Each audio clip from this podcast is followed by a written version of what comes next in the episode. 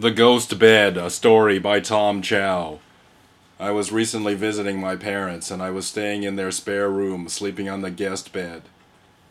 And each night I stayed there, the mattress pad and the fitted sheet mysteriously worked themselves loose as I slept on the bed. In the morning, I discovered the fitted sheet and the mattress pad completely loose underneath me exposing large parts of the mattress. And then, the final night I was there, as I was falling asleep, I felt the bed making strange movements.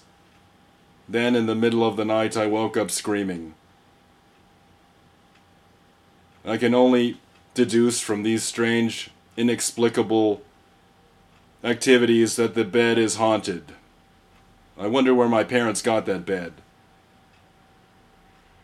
Also, when my father came in to wake me up while I was screaming in the middle of the night in my sleep, he pulled my hands away from my chest and he said, You were screaming because you were touching your heart.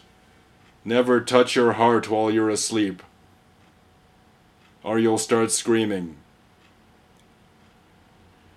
I didn't ask him why he thought that. I have no idea why he believes that touching your heart while you're asleep will cause you to wake up screaming. In any case, the extraordinarily disturbing dream I was having was nothing more than me walking down some nearly deserted street at four o'clock in the morning and seeing either an abandoned or partially constructed building with large, empty, unprotected archways leading back into darkness, filling me with an unnameable dread. That's what was causing me to wake up screaming.